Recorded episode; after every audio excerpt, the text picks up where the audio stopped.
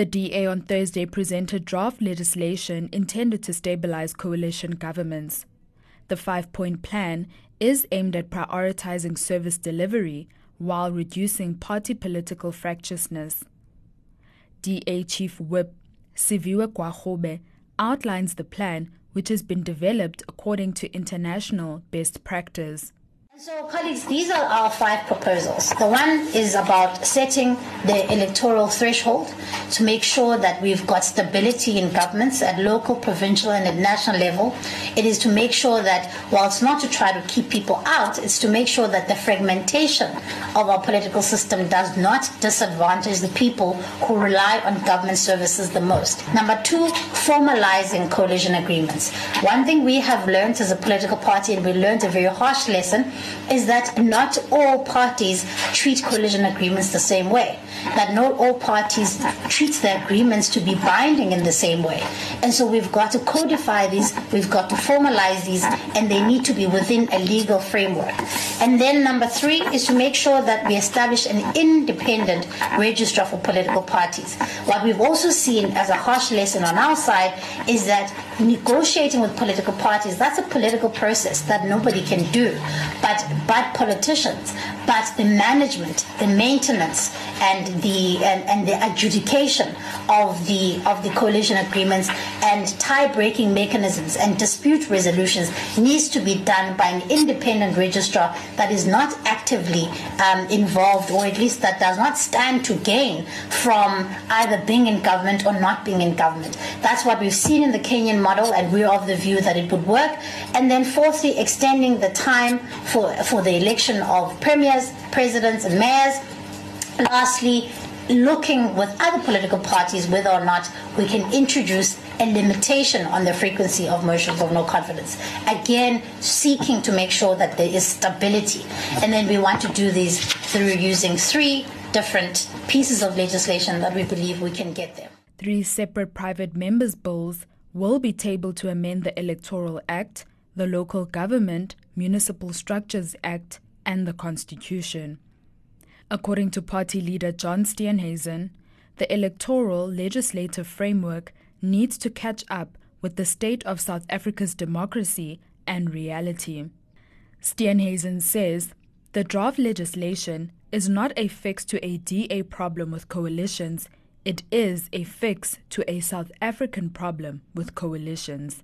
Part of the DA's legislative agenda in the run up to the very important 2024 elections is to prepare Parliament for the likelihood that for the very first time in 70 years, the era of one party domination is coming to an end. And we need to prepare for coalition politics. And South Africa's electoral framework and legislative framework needs to catch up with the state of our democracy and the current South African reality.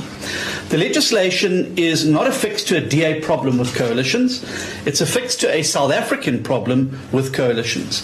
Any party wishing to be part of a coalition government after 2024 should, in fact, welcome the stability that will be proposed in these legislative changes. The reality is that the ANC is in a downward spiral and it's currently taking the country down with it.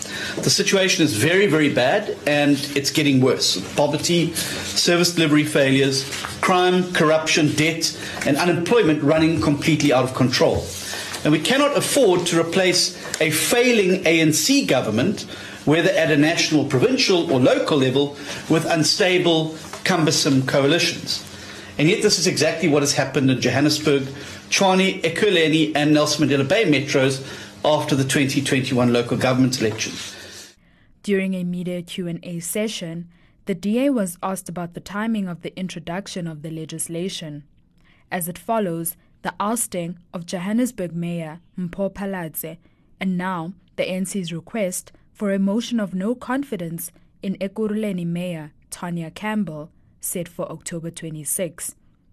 Gwarube said the proposed amendments had been part of the DA's legislative agenda for the remainder of this term.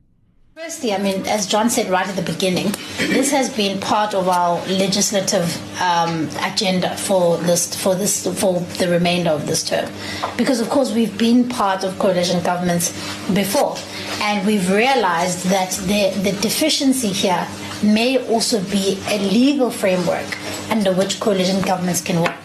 Of course, we've been the victims and of, of, coalition governments failing where we have, well, collapsing where we have led, and other parties have been victims of coalition governments uh, failing or, or collapsing where they've led. But what is important is that this is not about protecting, this is not about addressing a DA problem. It's addressing a South African problem. So there may be coalition governments where we are not even uh, part of that coalition government. But ultimately, what we want is want to make, wanting to make sure that these remain stable at least for the delivery of service delivery for the people that we serve. For Times Live podcasts, I'm Demi Bozo.